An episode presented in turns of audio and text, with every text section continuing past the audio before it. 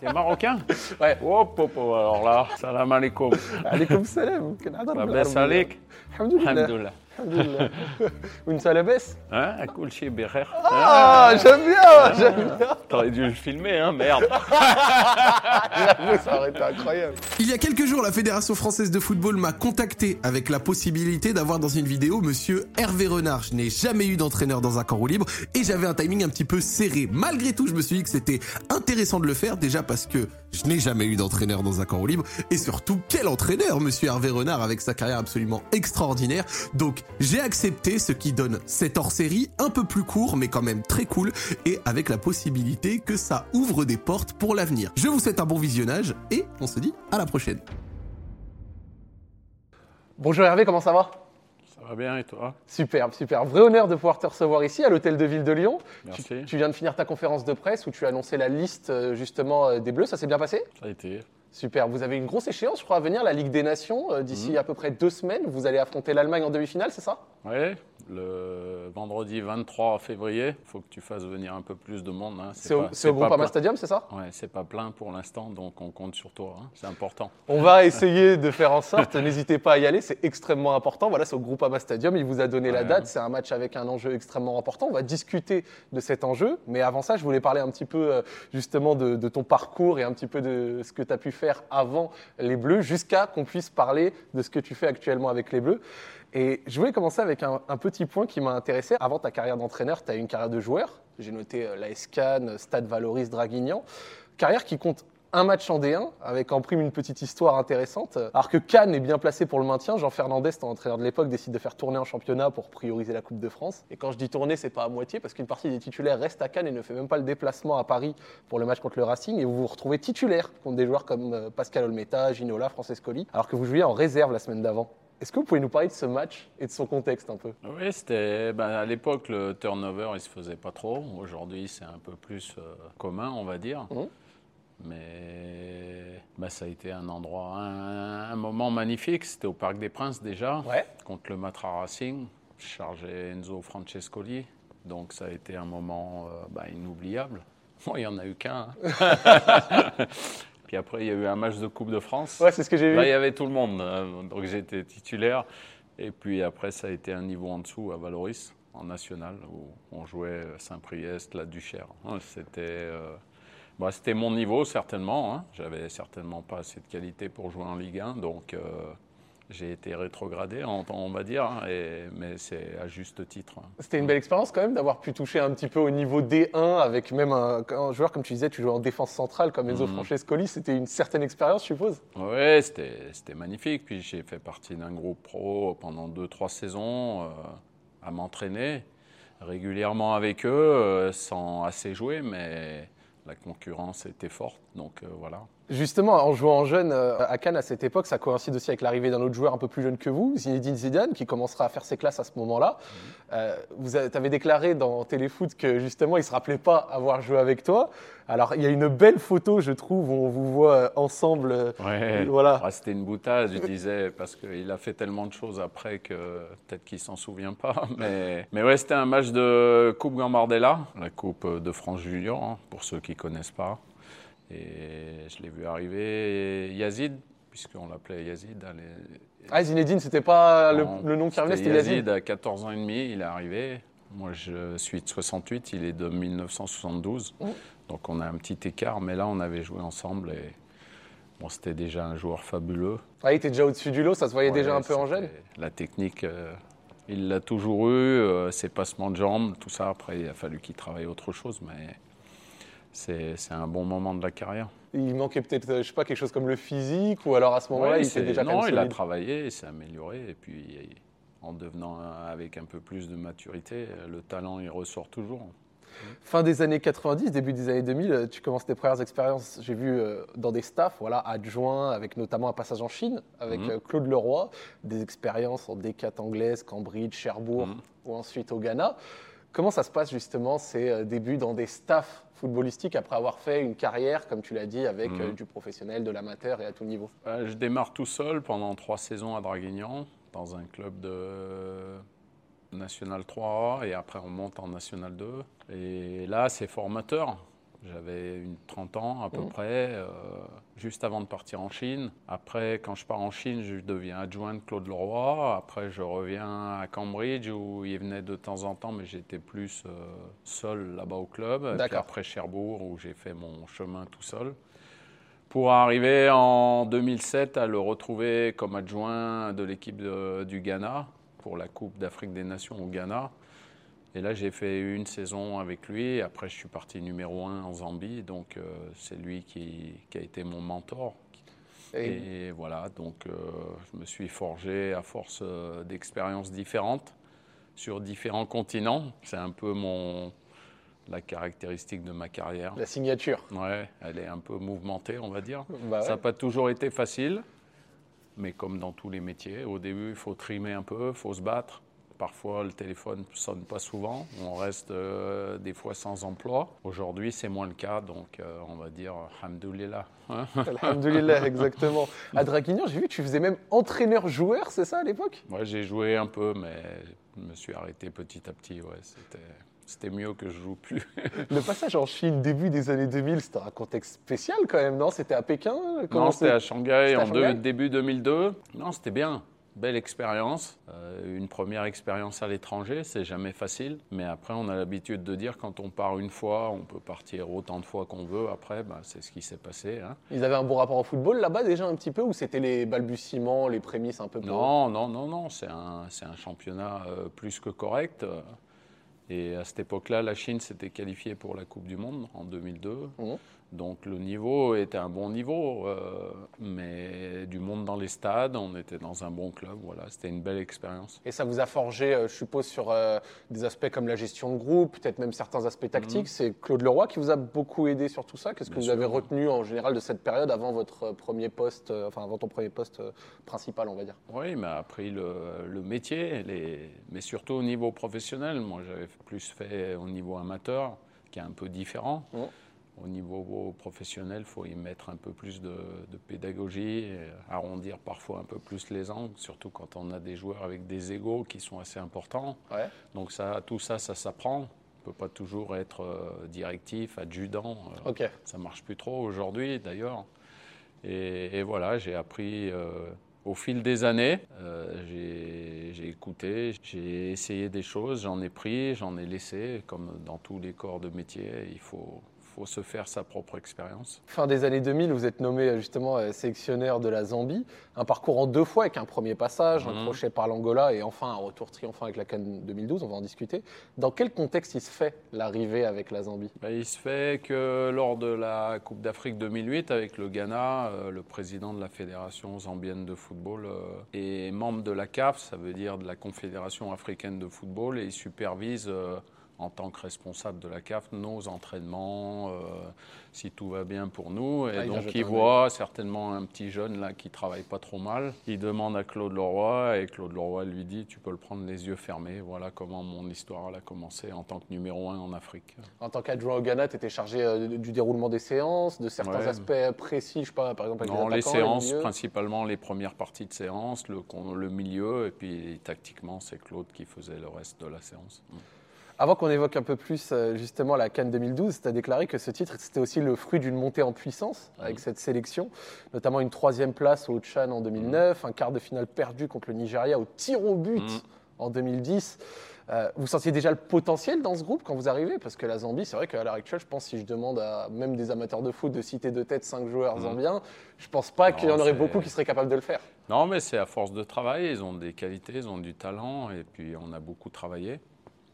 Ça fait quatre ans en tout pour euh, arriver à ce titre. Donc euh, bah, ça prouve que tout est possible dans le football. On l'a vu, il y a eu pas mal de surprises pendant cette dernière Coupe d'Afrique des Nations. Il y a vrai. beaucoup de nations qui travaillent de mieux en mieux. La concurrence devient de plus en plus rude, les, les compétitions de plus en plus difficiles. Mhm. Ça sera peut-être la même chose pour le championnat d'Europe euh, en juin 2024. C'est vrai.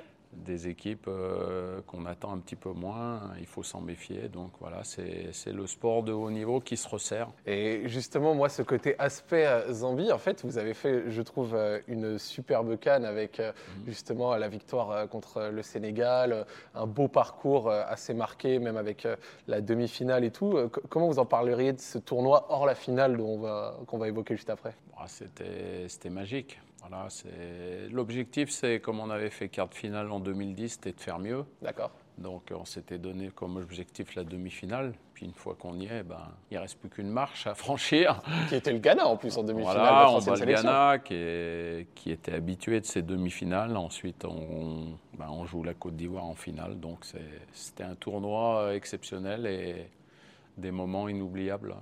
Euh, Justement, la finale contre la Côte d'Ivoire est chargée d'émotions puisqu'elle se joue euh, au Gabon, à proximité du site euh, de l'accident de l'équipe zambienne en 93. Euh, Est-ce que ça a influé sur cette finale? On a vu notamment des images où vous êtes allé rendre hommage en Mhm. groupe, à proximité du stade et tout.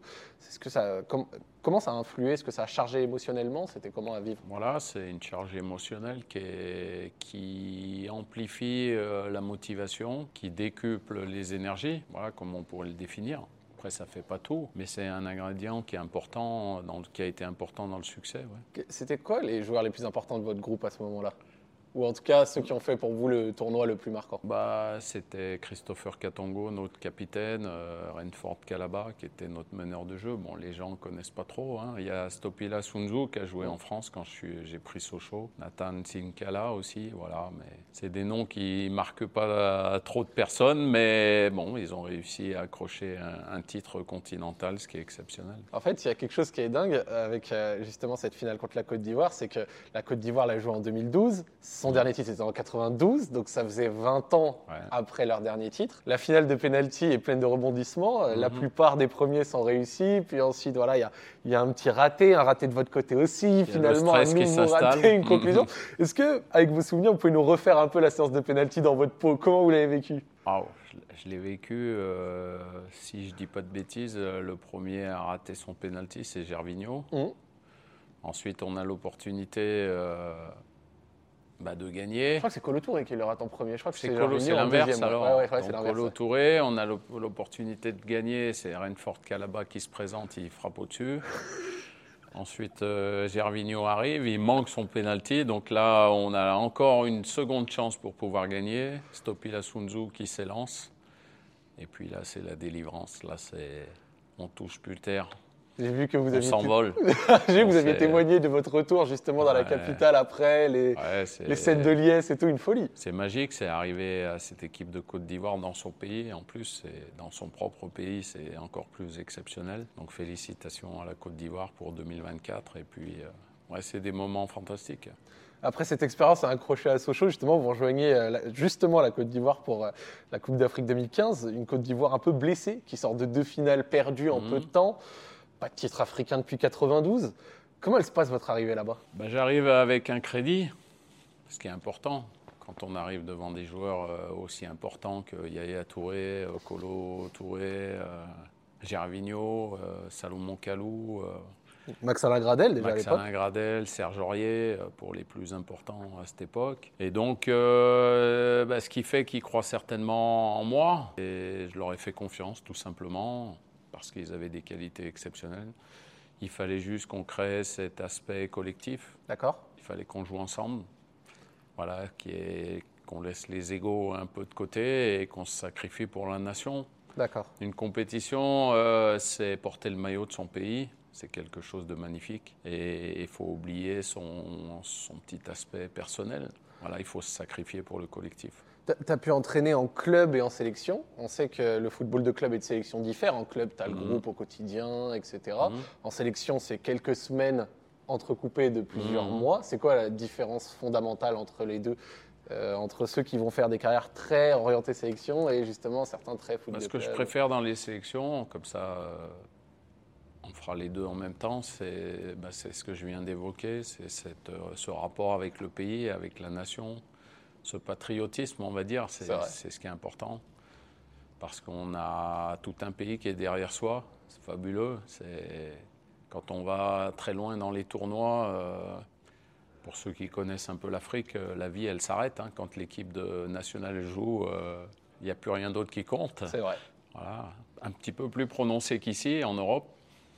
Donc, euh, c'est un peu plus vrai aussi en Amérique du Sud. C'est un peu comme ça aussi. Donc, euh, ben, on a de fortes responsabilités, mais aussi euh, une adrénaline exceptionnelle.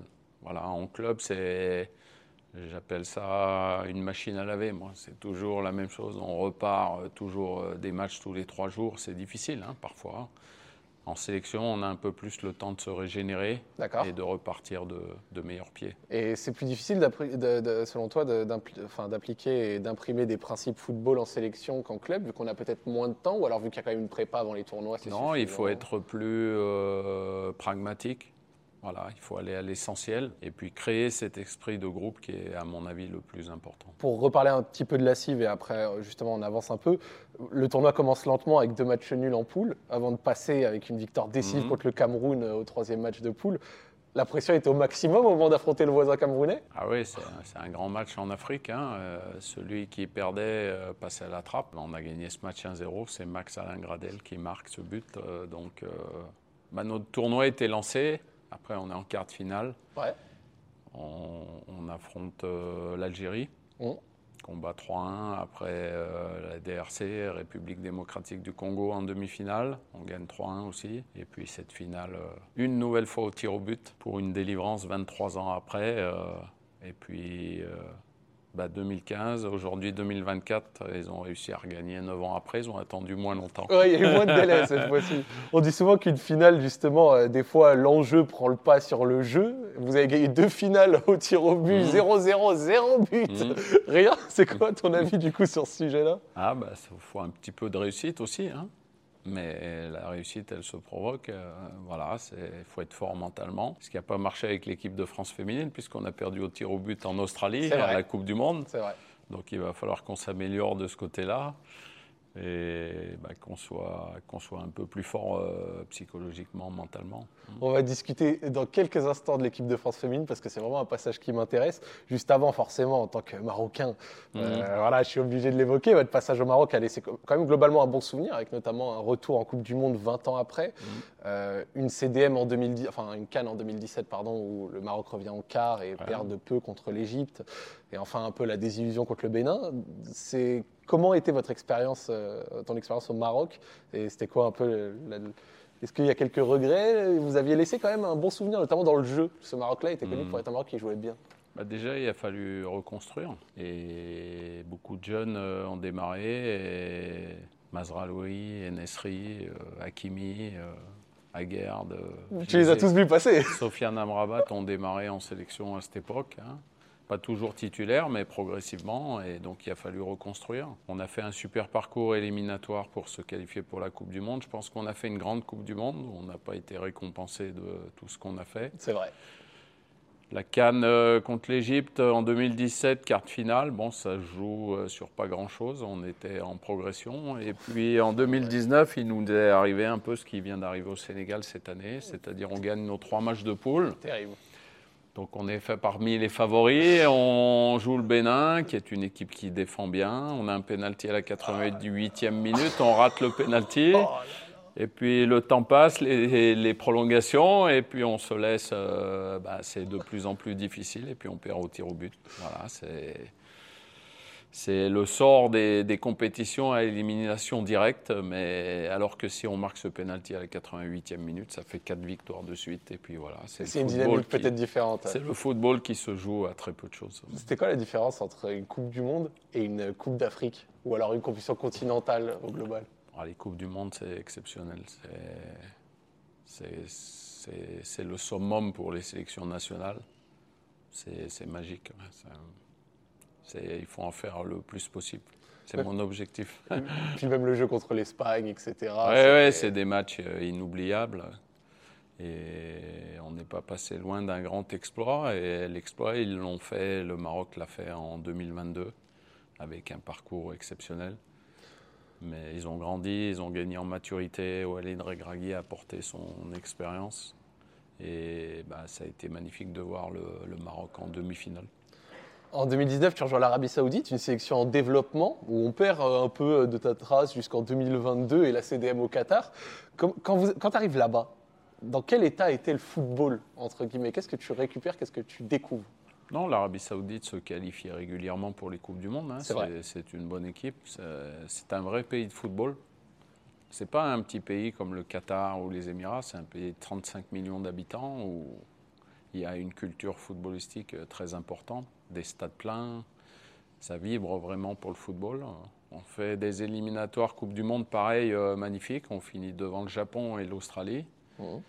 premier de notre poule, et puis on va à cette Coupe du Monde, euh, on démarre, on bat l'Argentine d'entrée.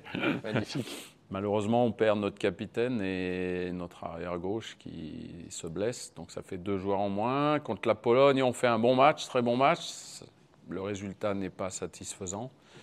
Puis contre le Mexique, on a manqué un peu de force parce que l'effectif se réduisait. Et, et voilà. Mais j'ai pour habitude de dire il vaut mieux que ce match contre l'Argentine reste à jamais dans les mémoires plutôt que d'avoir euh, passé le tour mais sans relief. Ouais, Voilà. Au moins, ce match contre l'Argentine, il va rester à jamais dans la mémoire des Saoudiens et de l'histoire des Coupes du Monde parce que c'était un exploit euh, retentissant. Quelque chose qui reste également dans, la- dans- dans les mémoires, c'est ton discours euh, justement avec euh, le groupe, un discours qui a vraiment fait le tour du monde Ouais. et qui a énormément fait parler, avec euh, à côté le traducteur qui Ouais. met tout autant de punch pour essayer ouais. de ressortir tes paroles et tout. Mm. Oh, what are we doing here? Saleh. Hey. This is a pressing. Pressing doesn't mean you will go high. Machi, last time, Ma- Messi, at the middle of the pitch, he has the ball, you stay in front of the defense. You don't feel something here? ما حسيتوا بشيء الوقت المناسب اللي تضغط فيه وتكسب We, you don't feel we are able to come back? ما كان عندك احساس اننا نقدر نرجع ونعادل You don't feel it? Come on, guys, come on, come on, this is a Cup. رجاء شباب هذا كاس عالم Give everything. نعطي كل شيء كلنا Allez, نلعب come on. نكون Move زي yourself. يلا حرك نفسك يلا C'était comment ce discours là maintenant, un an après, quand tu le revois, quand tu t'en rappelles, c'était Bah, comment déjà, il faut regarder, le- il faut se rappeler du contexte. Les gens ne voient la vidéo, ils connaissent pas le contexte. Euh, Moi, je rentre dans un vestiaire où tous les joueurs ont la tête baissée. Donc, euh, je m'assois aussi et je baisse la tête en leur montrant que bah, bah, ça y est, on est perdu. Mais c'est et puis là, il me vient une étincelle, je me lève et puis voilà. Je dis, on s'est battu pendant trois ans pour se qualifier et maintenant on va baisser la tête au bout de 45 minutes. Donc il faut la relever et il faut la relever très haute. Il ne faut jamais renoncer. On voit la Côte d'Ivoire perdre 4-0 un match euh, pour cette Coupe d'Afrique. Ils ont eu cette force mentale de se relever et c'est là où il faut être fort. J'ai pour habitude de dire euh, c'est facile d'être fort quand tout va bien. hein. C'est vrai. Il faut être très fort quand tout va mal. Et il y avait quelque chose qui avait marqué avec euh, justement ce match face à l'Argentine, c'était le jeu euh, très offensif de ton équipe, Mhm. à la limite du suicidaire par moment, avec euh, quelques occasions argentines qui auraient pu passer Ouais. à quelques hors-jeux Mhm. près et tout. C'était- vraiment une volonté, c'était quelque chose que tu voulais imprimer. Vous allez les presser haut, vous allez aller euh, de manière offensive. Oui, parce qu'on avait bien regardé cette équipe d'Argentine, elle manquait un peu de vitesse dans la profondeur. Avec Lotaro Martinez, euh, je veux dire, pas d'attaquants qui vont dans l'espace, euh, plutôt des joueurs de football, dit Maria, capables de jouer court, Ouais. tout ça dans les espaces. Donc euh, j'ai pensé qu'en les éloignant un peu de notre surface, on subirait un peu moins et, et qu'on pourrait, sur des ballons récupérés un peu plus haut, les surprendre. Ça n'a pas marché en première mi-temps. Ça a bien marché dans le bloc, mais pas assez de pression sur le porteur du ballon. Ça a mieux marché en seconde période. Avec le but magnifique en plus, Mhm. on s'en rappelle, l'un des bangers de cette Coupe du Monde. Pour euh, justement euh, parler un peu de ça, après trois ans là-bas, tu considères que ta mission est, est faite et tu reviens en France avec la sélection féminine plusieurs années après ton dernier passage à Lille. Ça te tenait à cœur de réussir euh, justement à domicile en France? Non, pas réussir, non. Moi, j'ai un parcours atypique. Et euh, chaque euh, challenge, j'essaye de le réaliser du mieux possible. Après, il y a le contexte où on va, il y a ce qu'on a comme potentiel sous la main, euh, tout ça. Donc j'ai pas toujours eu les meilleurs potentiels, mais il faut exploiter de la meilleure des façons ce qu'on a comme joueur, comme joueuse. Ce que j'ai vu, c'est que l'équipe de France est l'une des meilleures équipes du monde au niveau féminin, qui avait une Coupe du Monde juste à venir, celle de l'Australie l'année dernière. Il y avait une Ligue des Nations entre euh, la Coupe du Monde et puis les Jeux Olympiques en France. Je suis français. Bah, ça me paraissait euh, sympa ce challenge, donc je l'ai accepté. Cet enchaînement de trois tournois Voilà. majeurs, En euh, un l'un an et demi. ça t'a parlé Voilà, c'est quelque chose qui m'a motivé et je regrette pas du tout mon choix. C'était une première dans le football féminin pour toi. Comment était le groupe quand tu l'as découvert? J'ai dé- découvert des filles euh, très appliquées, très concentrées, très professionnelles. Maintenant, il faut qu'on aille euh, tous ensemble aller chercher euh, quelque chose. Il y a une Ligue des Nations euh, potentiellement à obtenir. Et puis, il y aura ces Jeux Olympiques où l'attente sera très très importante, mais, mais ça fait partie du jeu, donc il faut l'accepter. Et, et c'est bien de jouer à domicile. Il ne s'écoule que trois mois entre euh, ton premier match justement avec l'équipe de France féminine et la Coupe du Monde en Australie. Elle s'est passée comment la préparation euh, à ce tournoi, puis ensuite ce tournoi, parce que c'est quand même euh, assez léger. Non, très bonne préparation. Un groupe euh, qui a répondu euh, très très bien. Pareil, bon, dommage qu'on n'ait pas rejoint ce dernier carré qui était l'objectif avec cette séance de tir au but. Euh, Aïe, voilà, aïe, aïe. c'est- Mais ça fait partie de. Je le disais tout à l'heure, quand on gagne au tir au but, ben, on dit qu'il faut provoquer la chance, il faut être fort mentalement. Là, on n'a pas assez provoqué notre chance. On a raté trop de tirs au but déjà. Donc on peut s'en prendre qu'à nous-mêmes. Donc euh, la sanction qu'on a, qu'on a obtenue, bah, elle est méritée. C'est un aspect as travaillé depuis. On entend des fois que c'est une loterie. Certains disent que ça n'en est pas une. C'est un débat constant dans Non, le il y a des aspects français. importants, il y a des détails à étudier euh, dans les attitudes, dans le- la chronologie de- des tireuses. euh, il y a plein de choses à, à prendre en compte. puis après, bien sûr, il y a une part de... Mais ça joue aussi dans les têtes, beaucoup dans les têtes. D'accord, c'est surtout cette- sur, sur cet aspect-là que tu as, Mhm. voulu appuyer depuis. Mhm. Tu es reconnu pour réu- réussir à obtenir justement des titres avec euh, une grande variété d'équipes. Pour l'instant, l'équipe de France féminine n'a encore rien gagné. Vous êtes en demi-finale de Ligue des Nations, comme tu l'as dit, euh, très bientôt contre l'Allemagne, après une phase de groupe extrêmement convaincante. Dans quel contexte s'inscrit ce match? Et quelles sont les attentes? Je suppose que tu vas me dire c'est de gagner, mais parmi ceux qui nous écoutent, je sais qu'il y en a qui ne suivent pas forcément le football Mhm. féminin, donc du coup présenter peut-être un peu le match, l'Allemagne, euh, Mhm. le groupe, euh, le contexte et tout, ce serait pas mal, je pense. L'Allemagne fait partie d'une des meilleures équipes euh, mondiales, avec des joueuses de, de très bon niveau, notamment en Allemagne, un club comme Wolfsburg qui domine, qui fait partie des meilleures équipes européennes et mondiales, entre guillemets, puisque la Ligue des champions en Europe est très forte. Voilà pour le contexte, avec une attaquante euh, assez célèbre qui s'appelle Pop, Pop, ouais. qui avait fait mal à l'équipe de France euh, il y a quelques années en arrière dans une demi-finale aussi, donc il y a une revanche à prendre. Et puis surtout, il y a l'objectif à atteindre, c'est bah, que la France dispute pour la première fois de son histoire dans le football féminin une finale, parce qu'elle n'a jamais joué de finale.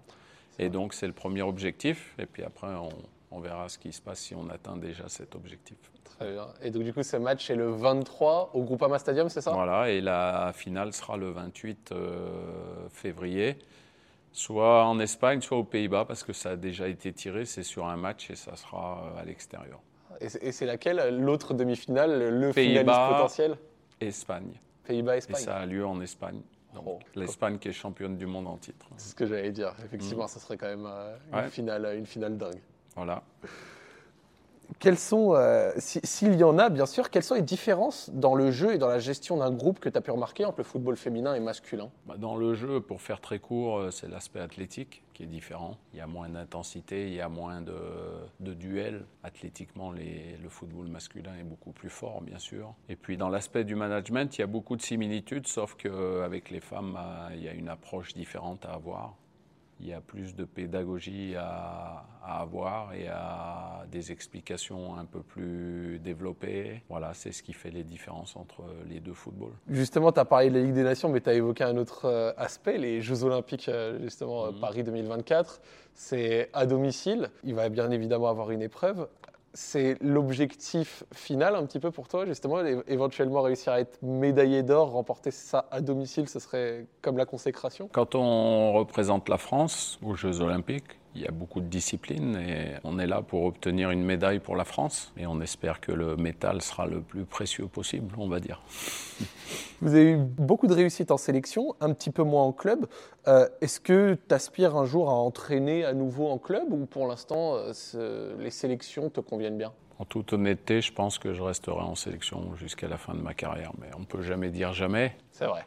Mais je pense que je resterai avec les sélections nationales maintenant. ouais. Pour terminer, je voulais faire euh, comme un petit jeu, entre guillemets. J'aime bien jouer. Est-ce que, en prenant en compte qu'ils sont tous à leur top forme et sélectionnables, tu pourrais me faire un 11 de tête comme ça des joueurs et joueuses que tu prendrais si tu pouvais prendre n'importe qui pour faire un 11 idéal? Ouais. Bon, déjà, on va faire un 11, plus euh, il faut des remplaçants. Quelques remplaçants, c'est Hein, accepté. c'est important. Bien sûr. Aujourd'hui, on a le droit à 5, donc, euh, Autant les exploiter. Donc le gardien, ça serait Mac Maignan. À droite, je dirais Serge Aurier. Dans l'axe, Colo Touré. Je l'associerai à Wendy Renard. À gauche, euh, Djibril Sidibé. Milieu de terrain, euh, Yaya Touré. Michael Essien. Gervinho à gauche. Gradel à droite. Alors là, à commencer le match, je mettrais Wilfried Bonny associé avec Eugénie Le Sommer. Et puis sur le banc, euh, ben, je garderai euh, pour remplacer Wilfried Bonny euh, Marie-Antoinette Catoto, Delphine Cascarino. Ah oui, ça va vite sur le côté droit pour remplacer Gradel, ça peut aller. Ça va Euh, extrêmement vite. faut pas oublier euh, Christopher Katongo quand même, Salomon Kalou sur le banc. Bon, c'est difficile ce que tu m'as demandé. Peut-être que j'en ai oublié ou on se vexait. hein. Hein? On va faire une sélection de 23. hein, parce que, euh, vraiment désolé, je suis vraiment désolé. Dans l'axe central, Romain Saïs, Mehdi Benatia. Mais j'ai mis Wendy dans l'axe titulaire, hein, ils vont se vexer. Mais voilà, et puis à droite, euh, bah, sur le banc, Ashraf Hakimi. On dira que j'ai mis Serge Aurier parce qu'il vient d'être champion d'Afrique. hein. Voilà, puis on va, on- là, on est en club, là, on fait tourner. C'est une saison complète. Exact, exact, exact. Voilà ce que donnerait le 11. Donc du coup, je l'ai mis un peu voilà, en formation comme ça. Voilà, Tu peux jeter un coup d'œil. Voilà, c'est parfait. Donc tout ça, c'est un peu un mix des joueurs que tu as eu entre leur niveau, leur rapport en groupe, euh, c'est un peu tout ça Mm. Super. Eh ben écoute, très bon 11, j'espère que ça vous a plu. Et merci beaucoup Hervé euh, d'avoir pris le temps de répondre à mes questions, ça m'a fait Avec- extrêmement plaisir de faire ça avec toi. plaisir. Merci. Franchement, c'était un vrai truc. Euh, Je remercie forcément la, la Fédé- Fédération française également pour l'occasion. Bon courage pour le 23, je rappelle, contre euh, la Ligue des Nations, la demi-finale contre l'Allemagne, c'est au Groupama Stadium. Elles ont 21. besoin et la sélection d'Hervé ont besoin de soutien. Donc n'hésitez pas, on a besoin de monde sur place. Je vous mets le lien de la billetterie dans euh, les commentaires et dans la description. Comme ça, si vous avez envie d'y aller, si vous êtes dans la région lyonnaise ou pas d'ailleurs, vous pouvez y aller. Je vous encourage à le faire. Le 28, si vous passez en finale, peut-être un petit cop à l'extérieur, ça aiderait aussi, non? Allez. Peut-être un petit cop à l'extérieur, donc allez la suivre. Euh, cette demi-finale, ce sera en tout cas très important pour pouvoir faire en sorte qu'elles aient le maximum de soutien pour passer. Je te remercie à nouveau, Hervé. J'ai Oui. oublié un deuxième gardien, c'est Yacine Bounou sur le banc. mais- Yacine Boulou sur le banc. Et je vous souhaite une bonne fin de journée. Allez, Ciao, ciao merci. Merci Hervé